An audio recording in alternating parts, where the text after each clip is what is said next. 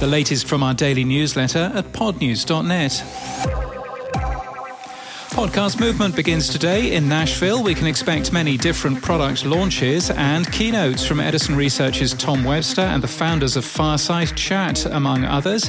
Acast suggests it's the number three podcast network in the US in a blog from COO Oscar Saranda. The company has paid $110 million to creators so far, he says. Cloud recording studio Squadcast announced version 4.5 at Podcast Movement.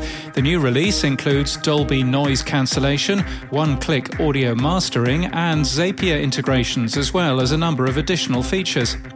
Google Podcasts is emailing every podcaster with last month's play statistics. If you've not got your email, you should claim your podcast at Google Podcasts Manager.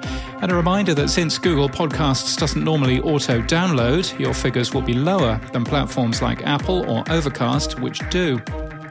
More podcasts on the radio, this time in the United Arab Emirates. Amaya Media has partnered with Talk 100.3. Weekdays at 11am, listeners will hear episodes from the Amaya Media Network.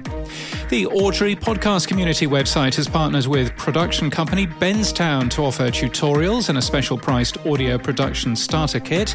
Podcast host RSS Podcasting has added a custom embedded player and full support for chapters and sound bites using the podcast namespace.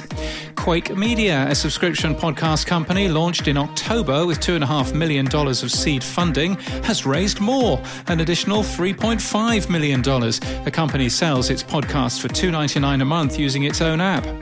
WBUR is to present at the IAB's podcast upfront in September. The IAB will also release its first ever audio landscape report on September the 9th with insight into consumption trends and ad spend patterns.